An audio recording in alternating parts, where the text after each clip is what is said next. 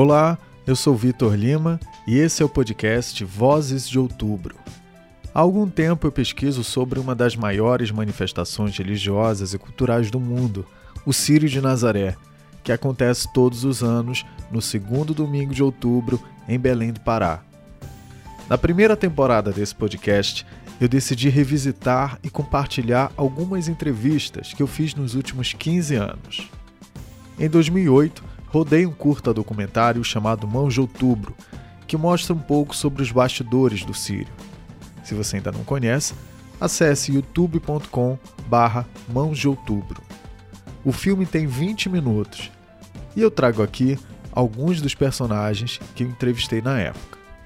O tema de hoje é a imagem de Nossa Senhora de Nazaré e seu principal elemento, o manto. Para quem não sabe, Todos os anos, a Santinha ganha uma roupa nova, cuja confecção é guardada em segredo até a semana que antecede o Sírio.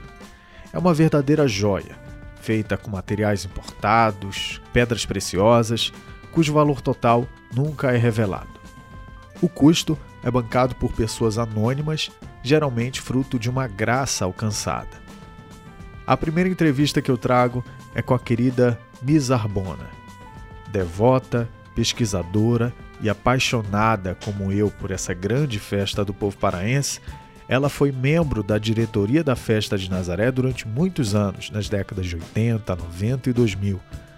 Foi durante 11 vezes a responsável pelo desenho do manto oficial e é autora de sete livros sobre o Sírio. Eu conversei também com a estilista Enide Almeida, que foi a responsável por bordar os mantos que a Mizar desenhou em 2003, 2007 e 2008. A Dona Enide nos deixou ano passado, no mês de outubro, e eu revisito essa entrevista em sua homenagem.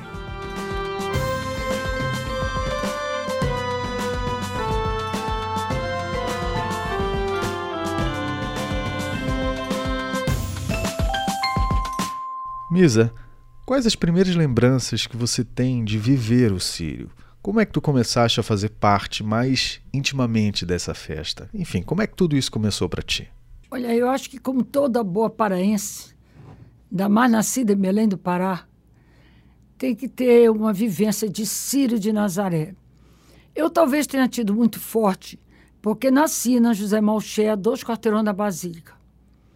No dia 17 de outubro de 36, eu fui batizada na Basílica, em plena festa de Nazaré. Naquele tempo batizavam. E eu costumo dizer que meu umbigo caiu na escadaria. Aí, uma família grande de 12 irmãos, você sabe que uma das coisas que ocupava e era esperado com muita alegria era o domingo depois do almoço. Duas horas começava a função na igreja. Então, duas horas aquilo estava apinhado de adolescentes, os pré-adolescentes e, como diz o neto meu, os quase pré-adolescentes, que iam passar a tarde em, em, sorteios, brincadeiras e pregação do evangelho, cantoria, tudo muito dentro da Igreja Católica, uma, uma espécie de continuação da educação que nossos pais já nos davam em casa. Então havia uma congregação de meninas chamada Inezinha, e de rapazes chamados Cruzadinhos. E lá nós éramos 12, então nós éramos inscritos nessa congregação. Que o nosso pai pertencia à congregação Jesus Maria José. E a nossa mãe, congregação Mariana. É mole? Não é mole, não. Né? Era dentro da igreja desde garotinho. O Sírio já sabe como era. Era ir participar do Sírio. Não era fácil o papai pegar os doze levar no Sírio, no meio do povo. Não havia essa multidão de hoje. Mas já havia um povo que podia perder um filho pelo meio. Geralmente ele nos colocava no muro do Colégio Marista para assistir a passagem. E eu sempre fui encantada com o Sírio de Nazaré, mas nunca pensei um dia que ia trabalhar. E como foi que tu passaste a fazer parte da diretoria da festa? Aconteceu de eu casar com um rapaz filho de um diretor da Festa de Nazaré de muitos anos, Antônio Bona, doutor Antônio Bona. Então, meu marido, meu na época noivo, era também muito de convívio e morava no, ali no Largo de Nazaré. Eu morava dois quarteirões adiante. Eu sei que esse convívio foi num crescendo.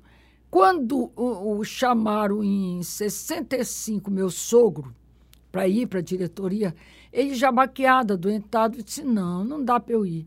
Mas eu tenho um filho muito católico, filho de missa, de comunhão, que pode aceitar se vocês convidarem. Aí chamaram pelo Evandro, meu marido, e nós entramos de Rio, 65. Aí eu caçoava da diretoria porque eu chamava o Clube do Bolinha, porque mulher não tinha vez nem voz, não podia dar opinião. E eu ficava louca para dar opinião daquilo que eu achava que a mulher entendia um pouco mais. Mas, em todo caso, ia ficando na minha. Daí o padre me chamou para presidente da Confraria Nossa Nazaré, uma organização que tinha suas obrigações litúrgicas e eram de senhoras casadas. E eu fui presidir. Aí eu vi que, pô, a Bernina caía na mão solene do pessoal da confraria. Ah, os andores da festa, andor do recírio, o receber o povo na igreja, o fazer o povo cantar dentro do sírio. Aí pronto. Eu entrei para valer, mesmo quando as senhoras da diretoria ainda não, nada faziam dentro. Depois eu comecei a fazer mais, unir a diretoria com a confraria. Foi um mal que eu fiz, para um bem eu fiz um mal. Porque eu tirando aquelas deveres da confraria, a confraria foi realmente sumindo. Porque pouco tinha que fazer. Porque os padres criaram guarda Nossa Senhora, que já não precisava daquelas senhoras que iam arrumar as filas de comunhão, cuidar das coisas da igreja. Aí foram assim, não crescendo. A festa foi também a festa de Nazaré, a parte religiosa, que só era os 15 dias. Surgiu com a peregrinação, de casa em casa, nós entramos na peregrinação, fomos entrando em tudo, em tudo, e aquilo foi não crescendo até que, e eu sempre achando que as mulheres tinham que tomar parte naquela diretoria não fizeram parte da diretoria, só a irmã Marta. Mas uma freira dentro do, de uma organização de não sei quantos homens, coitadinha, só fica olhando também, não tem voz nem vez. Era freira, né? E então as mulheres não tiveram chance de, de entrar. Mas, de tanto a gente ficar ali se metendo no, no que eles achavam que não devia, mas a gente achava que devia, que as mulheres começaram a se organizar. Então agora tem a parte totalmente feminina da festa de Nazaré. Não é totalmente porque entra em contato, que lógica, tudo tem que ser combinado direito. Mas a parte de decoração é toda e, e outras tantas ficaram, ficou totalmente na mão das mulheres, né? Nizar, como que era essa responsabilidade de organizar o Sírio, que já era grande naquela época? Era incrível, por isso que meu pai dizia: vocês trabalham, trabalham, trabalham, mas quem faz o Ciro é Nossa Senhora. Vocês trabalham, trabalham, trabalham. Chama a polícia, a marinha, não é quem toma conta é Nossa Senhora. Aí o papai dizia: eu dizia, mas papai, mas tem que ter um mínimo de organização. Eu disse: é, mas no fundo, fundo, quem toma conta é Nossa Senhora. O papai tinha essa fé absoluta e incrível, mas que a gente sabe que pode ter tem que ter um mínimo de organização. Porque, por mais organização que se faça, às vezes acontecem fatos que, que extrapolam, que já aconteceram, como o primeiro ano que mudaram a corda da porta da catedral para o boulevard. A fila das mulheres de um lado, a fila dos homens do outro, paradinhos esperando a perninda chegar. Quando chegasse, ia ser atrelada a corda e continuar. Aí vieram uns homens marmanjos, que até hoje eu digo que eram protestantes, porque vieram começar a dar corda nas mulheres que a Santinha queria elas na catedral, queria elas na catedral, começou a gritar, a falar alto. E as primeiras da corda começaram a caminhar para o lado da catedral. Daí deu desencontro, não foi atrelada a corda. Porque quando a corda passou no relógio, a ponta da corda das mulheres estava de frente do relógio, mas não deu para atrelar porque não estava dos homens. Os homens tinham ficado no lugar combinado no boulevard. Aí, quando passou junto dos homens, não dava para atrelar, que ia sair uma corda só para um lado. Daí foi aquele problema. Graças a Deus, parece que agora se conseguiu fazer que a corda fique só no meio para não ter tanto problema. Hoje em dia, a festa tem um orçamento bem volumoso para dar conta de tudo, né? A organização das procissões, das ornamentações, impressão dos livros, dos cartazes, enfim, toda essa infraestrutura gigante que é preciso levantar para levar às ruas eventos com segurança para todos e com uma beleza visual que sempre encanta toda a cidade e quem chega de fora também. Hoje, a corda, por exemplo, é encomendada com antecedência, né? Todo ano tem uma corda nova para os promesseiros, mas naquele tempo não era assim, né? Naquela época era tudo mais difícil, não era? Não era brincadeira. A gente tinha dificuldade de flores. Eu ia para o microfone, para a TV, pedia flores, pedia flores, pedia flores. O povo levava. Eu preparava o jardim lá de Nossa Senhora, mas era um jardim assim, com muito amor, mas assim meio pobrezinho. O que mais nós recebíamos era sorriso de Maria. Tinha um dono de uma vacaria que levava uma carroça lotada de sorriso de Maria, que eu colocava, eu e, a, e as amigas colocávamos na berlinda por recheio e depois só as flores para sair. Havia a dona Vivi Martins, que era da diretoria, Lourdes, e havia a professora Helena do Colégio Moderno, que tinha uma promessa desde 15 anos de preparar andor. Naquela época que os andores eram feitos com flores artificiais, ela fabricava as flores e os andores ficavam amor mesmo. Você sabe que a diretoria não via, não sabia da corda. Por exemplo, vinha um, um caboclo de Garapé-Miri, quando terminava o círio, ele recolhia a corda, enrolava, botava no porão da igreja. No outro ano, ele vinha, levava a corda e atava a corda na, no lugar onde era para atar para o povo pegar e ir. Quando chegava o Ciro, ele recolhia. Essa corda, com dois, três anos, depois começou a se ver que, guardada na umidade do clima, e, e ela ficava fraca, então era fraca, fácil arrebentar. Mas esse caboclo de Grapé Mirim fez anos, anos e anos. Nossa Senhora fazia o homem chegar no dia exato. Tem coisas incríveis contadas por ele, da viagem dele para ele conseguir. Em época de campanha política, ele contava coisas para mim, incríveis o caboclo.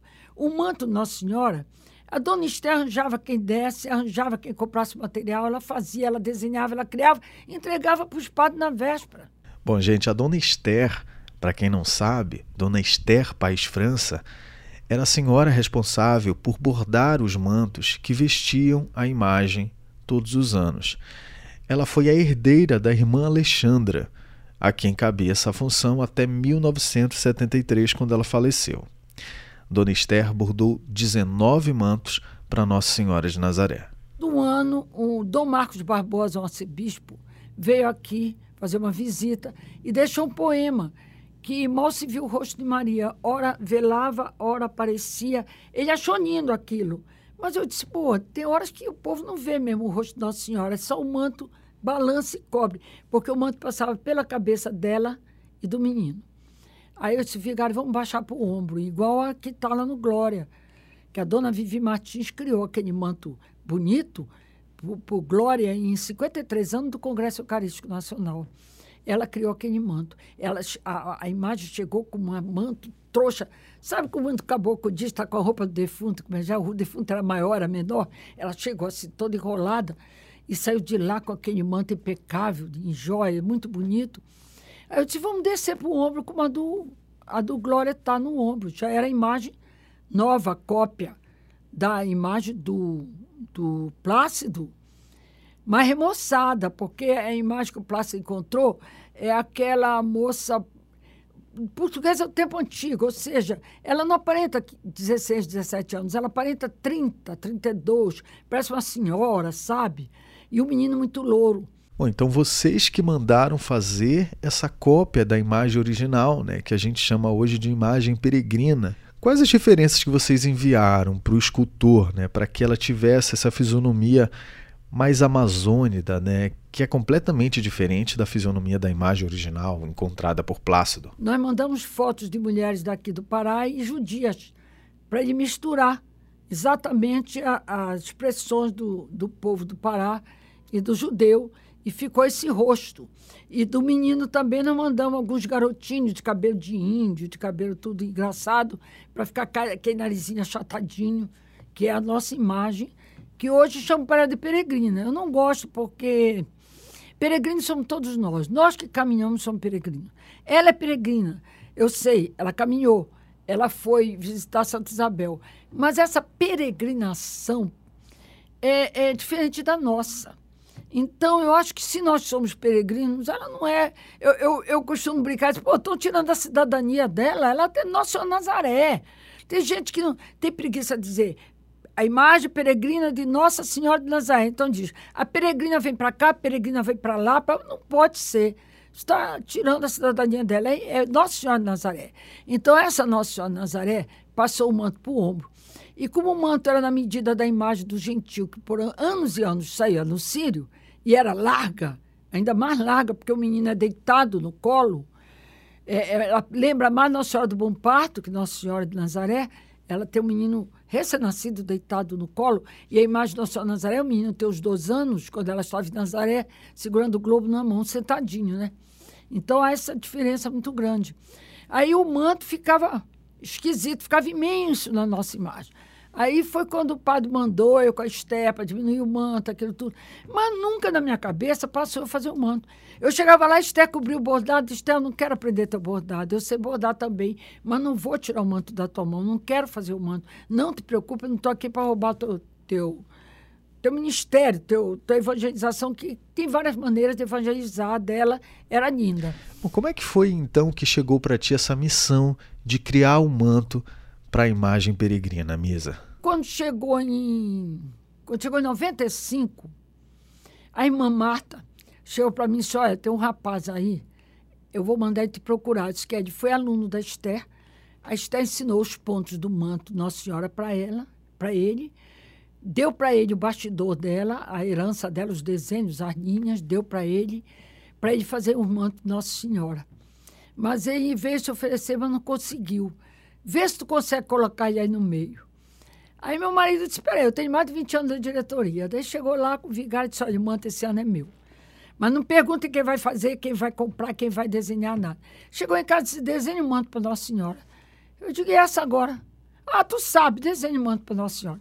Realmente eu sempre meti em tudo, desenhei minha roupa de primeira comunhão com 11 anos. E não, sentei. É um dom natural, não fiz curso de design nenhum, mas jeito e bom gosto eu sempre tive.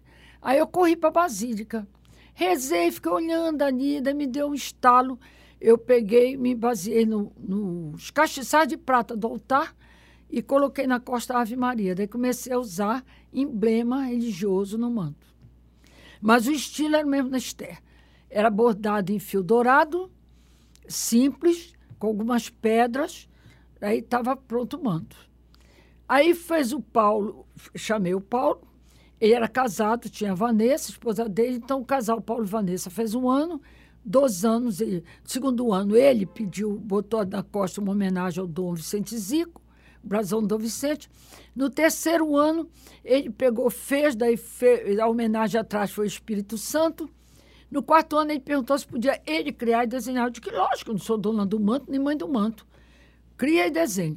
Mas nesse ano, nós recebemos uma promessa, um presente um manto lindo, trabalhado todo em, em miçangas nacaradas, vindo de Curitiba, de um senhor chamado Gessoni Paulic, do ateliê dele. Então, ele mandou dizer que estava armado no bastidor e cada funcionário do ateliê metia um ponto, outro, a esposa dele, as duas filhas dele, todos tinham, contanto que quanto metessem as agulhas e os pontos, tinham que estar rezando Ave Maria. E que o manto tinha sido feito dessa maneira e que ele tinha mandado de presente. Só que ele tinha pedido a medida para uma pessoa que não conhecia e ficou um pouco curto. E mesmo o vigário com aquilo, ah, só quero manto feito por paraense, só quero, não quero abrir, porque senão começa a chegar manto da Europa, da China, do Japão, eu não quero. Eu vou manter que seja feito só por gente do Pará. Aí eu pedi, pedi, pelo menos para sair na trasladação. Coloquei na trasladação, menina, o bicho o bicho não, o manto brilhou que foi uma beleza. Desculpa, de vez em quando entra uma gíria, eu estou até me segurando bem. Viu? O manto brilhou que foi uma beleza. Aí eu peguei e disse, meu Deus. Daí, quando terminou, algumas diretoras disseram para mim: Olha, aquela mesmice de sempre mesmo bordado, não era o mesmo bordado, apenas sempre com fio dourado. É melhor a gente já trocar. Aí eu já desenhei para o Jorge Bittencourt, que fez, Jorge Bittencourt fez o manto, depois fez o, o aliás, daí fez dois. O que eu desenhei trouxe um outro criado por ele. No outro ano chamaram o Jorge Bittencourt de novo, daí eu desenhei os dois e fez quatro mantos, sendo três desenhados por mim. Depois eu já fui desenhar, Lele, deram para Lelé Grelo fazer. Porque eu fui com a Dilu, a Dilu Fiuza, disse, eu queria criar, digo, quero vestir ela como rainha. Pois não, Dilu, eu não sou dona do manto. Me levavam só para eu dizer o tamanho, a coisa, olha, o tamanho tem que ser esse, o formato tem que ser esse, para ela não variar o formato, nem o tamanho. Agora, a arte é tua, não tem problema. Aí cada um cria, cada um faz. Mas quando coloca na Nossa Senhora, na Berlinda, todos são belos, todos são lindos. Aí chamaram a Dona Eni, eu não conhecia a Dona Eni só de nome. Fui lá, levei, era o ano do Rosário, e nós demos certo. Parece que nós casamos, sabe? A caçarola deu certinho lá com a. Dizem que é, caçarola com a tampa, sei lá. Eu sei que deu certo, ela fez exatamente como eu havia imaginado. Já houve a segunda criação com a Eni. Esse ano é o décimo manto que eu desenho só para o Círio de Nazaré de Belém.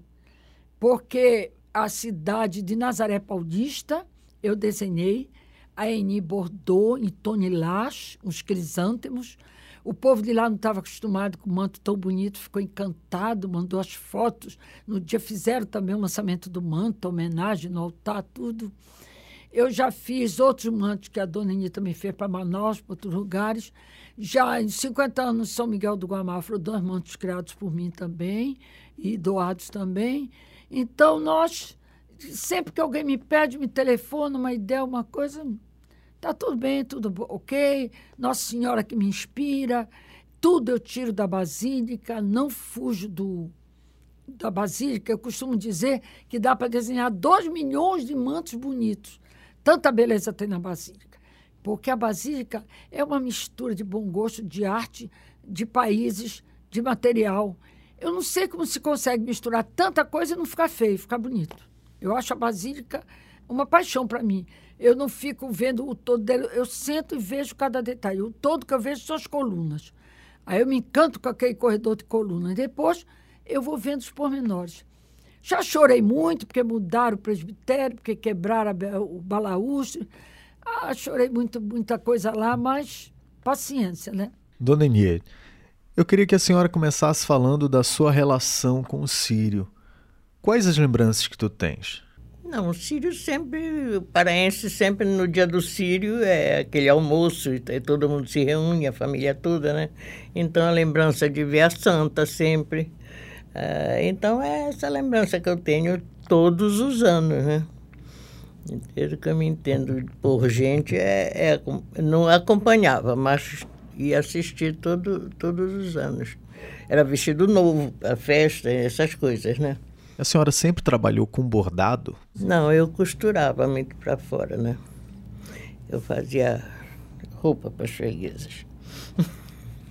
e bordava as roupas, né?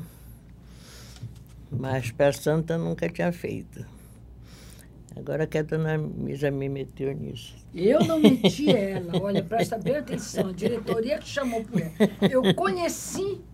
Na diretoria me convidou e eu fiquei muito orgulhosa disso, né?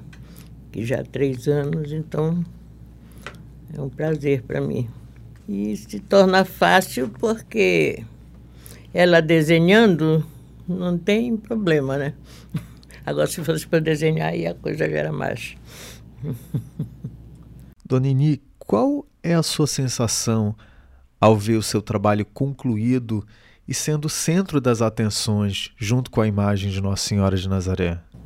Aí é enorme a satisfação, porque quando vê aquele povo todo com aquela fé ao redor da Berlinda, e eu sabendo que o meu trabalho está fazendo parte disso, Realmente é muito gratificante.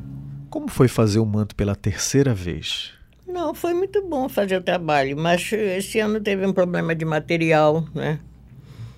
Que aí eu fazia, não gostava, aí corria com a Misa para saber a opinião dela. Aí não estava bom, eu desmanchava e tornava a fazer, porque esse ano foi muito difícil material. Consegui material para fazer mas com apoio aí da dona Misa. Olha, o é. problema é que nós somos duas críticas terríveis. Então, quando ela não gosta de uma opinião minha, ela diz. E quando eu não gosto da dela, também ela diz. É verdade. Então, para acertar as cores que a gente quer, não é fácil. É verdade. Aí ela faz uma coisa, eu digo, não, olha, eu não estou gostando muito. Às vezes eu nem digo, ela percebe na minha cara. Quando eu chego no outro dia com outra ideia de aproveitar aquilo que está feito, ela se vira, já desmanchei porque eu vi que tu não gostaste. Eu digo, ah, meu Deus, mas eu já estava com... E, assim, e nisso a gente fica meses, sabe? Nós, nós fazemos a crítica antes dos outros claro. quererem criticar na rua. É verdade. Então nós fazemos a nossa crítica para é. poder ver se o resultado sai bom, né? Misa, como que é o teu processo de criação?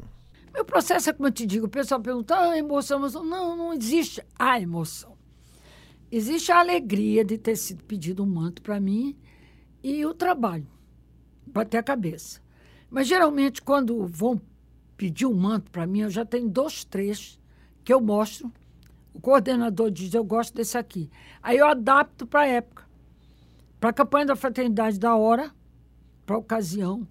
Aí eu estou sempre pronta, entendeu? Eu tenho sempre ideias prontas. Às vezes a, a pessoa que vai fazer, a estudista, não, não aceita bem aquela ideia. Daí vai para outra. Ano passado, por exemplo, a primeira ideia, eu e Eni batíamos a cabeça, depois uma olhava para a cara da outra e dizia, não gostei. Ela a outra, não gostei. A gente vinha, mudava, não gostei, não gostei. Sabe uma coisa? Eu vou desencavar um manto que eu já deixei desenhado para o ano de centenário da Basílica, 2009. Eu vou desencantar ele e nós vamos fazer. Aí foi aquele da rosácea do ano passado, né? Só que eu tinha desenhado a metade da rosácea, são, eram seis pétalas. Aí a estilista disse: ah, vai ficar muito miudinho assim o trabalho, vai assim ficar meio pequeno a carinha dos anjos. Vamos ver se tu diminuis as pétalas. Eu diminui para cinco. Para cinco. E fui procurar a professora Hermínia Sarmento, que eu sabia que ela pintava muito bem para pintar os rostos.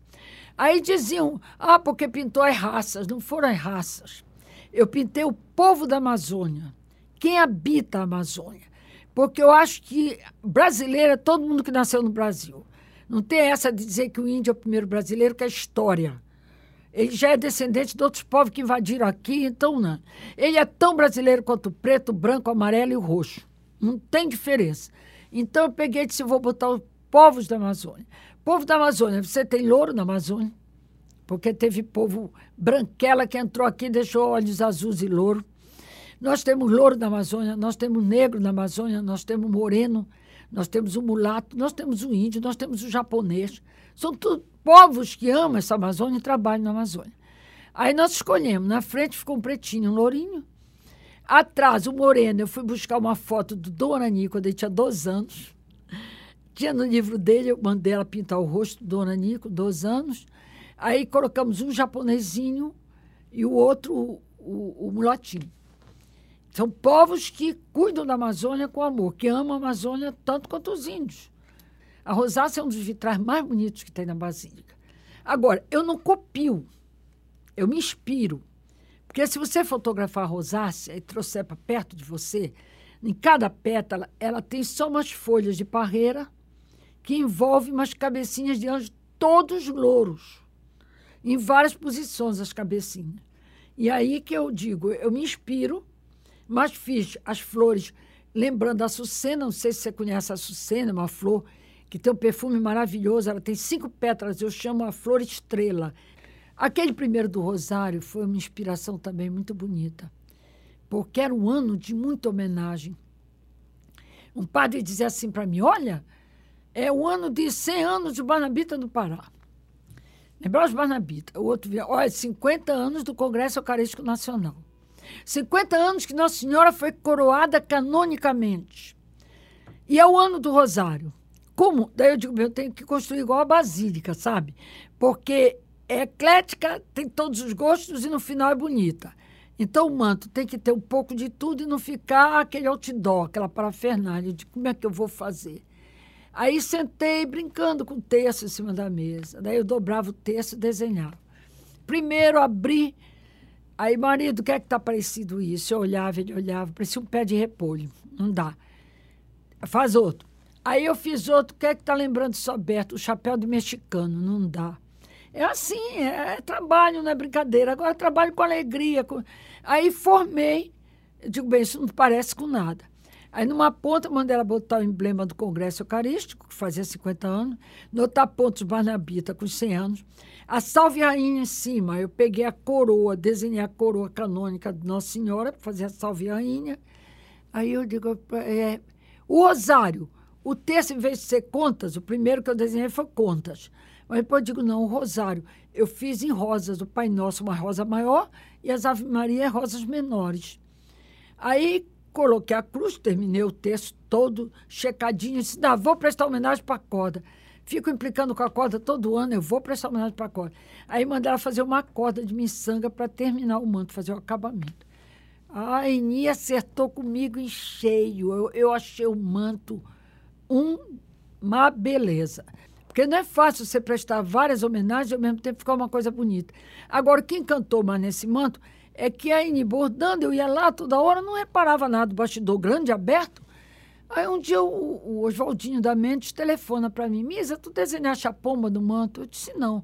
Pois olha, a pomba da Nossa Senhora do Espírito Santo aparece direitinho, a pomba do Espírito Santo aparece direitinho. Aí eu, tipo, se eu tivesse reparado, tinha aberto mais a asa, estreitado mais atrás, no, no rabinho, mas eu não tinha reparado mesmo. Aí eu peguei e acertei.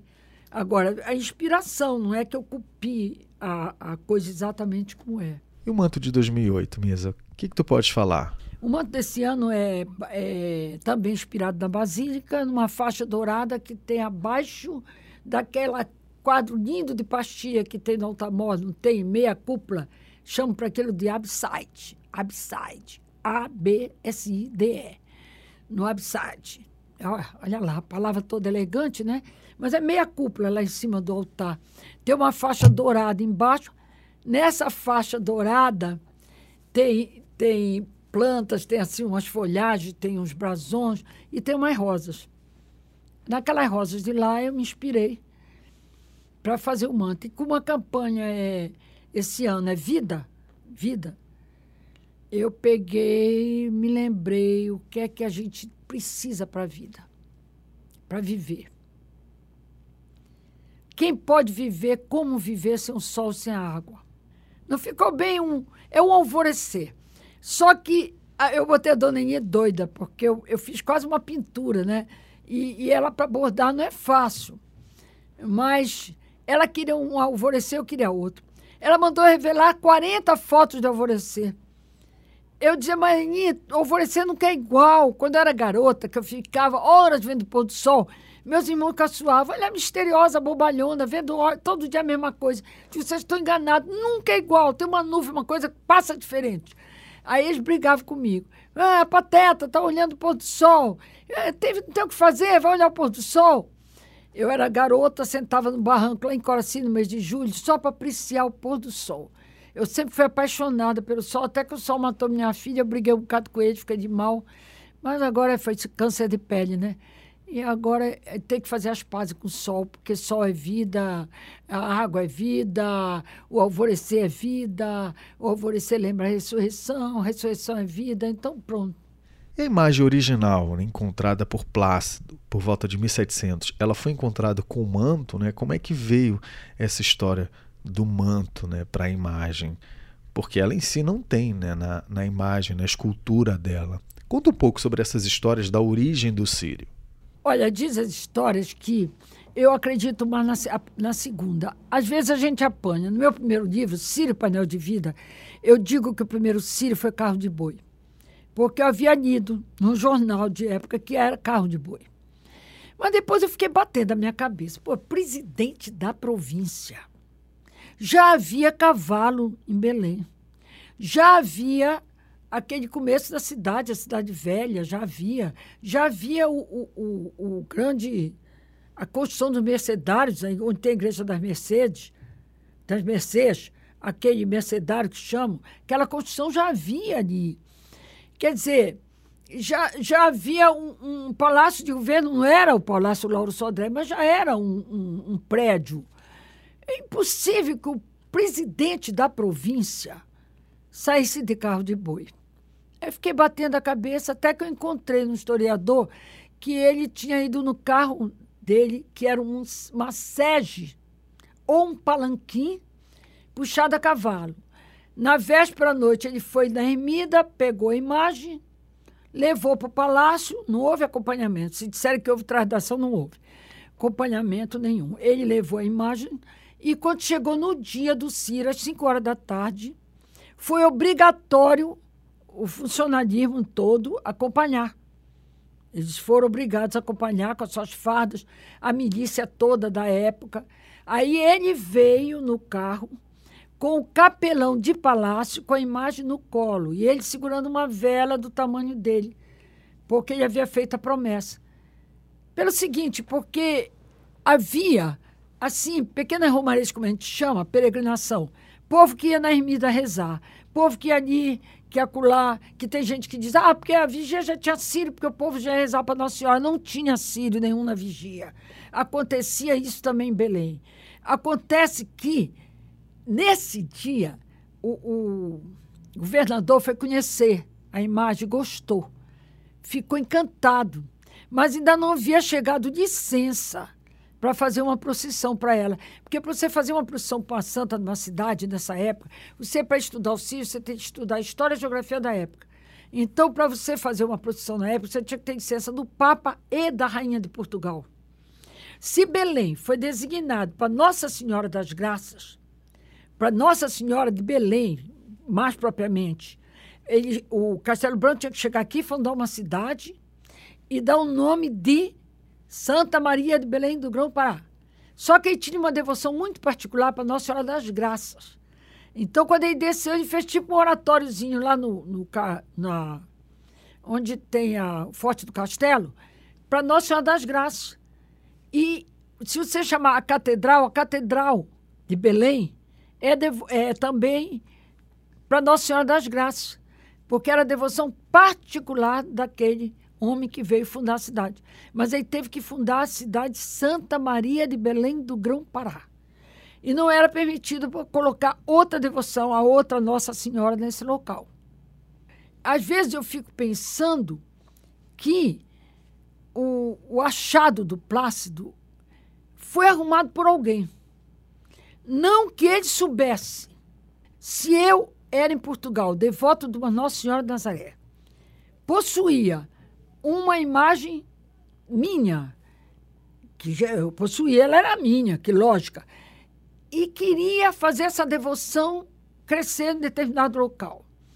Mas se eu fosse um sacerdote, que na época era empregado do governo, era empregado da coroa, ganhava salário da coroa, tinha que fazer o que a coroa mandasse. Se eu fosse uma autoridade do governo, também não era dado licença de colocar aquela devoção. Então, o que eu ia fazer? Eu ia procurar um bairro afastado. Belém praticamente acabava no Largo da Pólvora.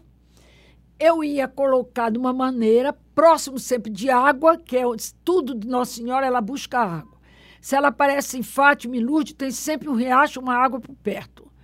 Eu iria buscar um lugar perto de uma água, arrumar e esperar para ver o que acontecer. Agora, de longe, acompanhar o crescimento. Agora, a nossa graça foi que foi encontrada por um rapaz que parece que, que era uma criatura fora de série. Não era um, um caçador qualquer, um pescador qualquer, ele era proprietário de terras, porque ele era sobrinho do capitão Luz da época. Casou com Ana Maria também, que era outra filha de, de gente importante. Então, ele tinha as terras dele. Eles possuíam uma terra. Só que naquela época, como eu disse no meu livro da história da Santinha, que meus netos perguntaram por que não foi comprar comida no supermercado? Porque não havia. A comida ia na caça, ia na, ia na pesca. Ele saiu para caçar nesse dia. E quando ele parou nesse garapé, ele encontrou a imagem. Aí levou para o seu casebre, armou um oratóriozinho e ali começou a devoção, chamar os vizinhos. Na época não havia nem rádio, nem televisão, então o povo vinha para rezar onde podia conversar, trocar ideias e pronto. E aí foi no crescendo, crescendo, crescendo. Essa é a história. O resto é a lenda. Aquilo que ela fugiu, que ela foi, que ela voltou, é lenda. Inclusive, eu uso a lenda para chamar os promisseiros da corda de carrapichos de Nossa Senhora. Porque eles se agarram na corda, mesmo se ferindo, se arrebentando, vão. Então, conta a lenda que quando ela voltava do palácio para lá, para o Igarapé, o manto dela vinha esbarrando nos carrapichos que grudavam no manto dela. Então, a primeira vez que foi publicada a lenda, eu não sei se foi do Arthur Viana ou foi do outro, do Ismael Neri, que era da Academia Brasileira de Letras, que eles colocaram a lenda na imprensa. Um deles diz que ela foi encontrada com uma capinha que lembra aquelas capas portuguesas. Quando você vê o estudante de, de Coimbra, não tem? Em Portugal, não usa aquelas capas na época do frio, que é a capa grande, larga, parece aqueles, aqueles paramentos de padre, mais uma outra capinha menor. Então ela foi encontrada com tipo um manto, tipo uma capinha, e que do lado de dentro, costurado, tinha, dizia que era Nossa Senhora de Nazaré do Desterro, devoção, nascida em Portugal. Por isso que ele foi chamado Nossa Nazaré. Mas assim mesmo na época, o povo que vinha rezar nem sempre chamava de Nossa Nazaré. Tinha uns que chamavam a Santinha da Pedra, a Santinha do Garapé, a Santinha. Sabe como é o povo, né? Vai botando esses apelidos. Mas que ela já veio registrado que era Nossa Nazaré.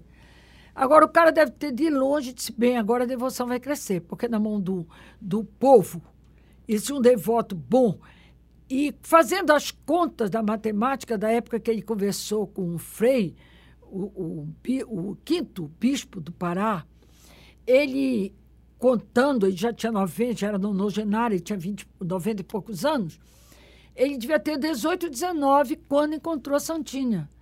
Naquele tempo que ainda hoje tem muito pelo interior, com 15 anos estava casado, né?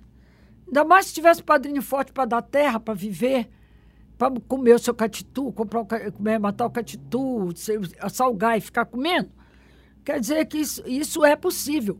Eu acho que o milagre que aconteceu para o Plácido não foi ter encontrado a santa.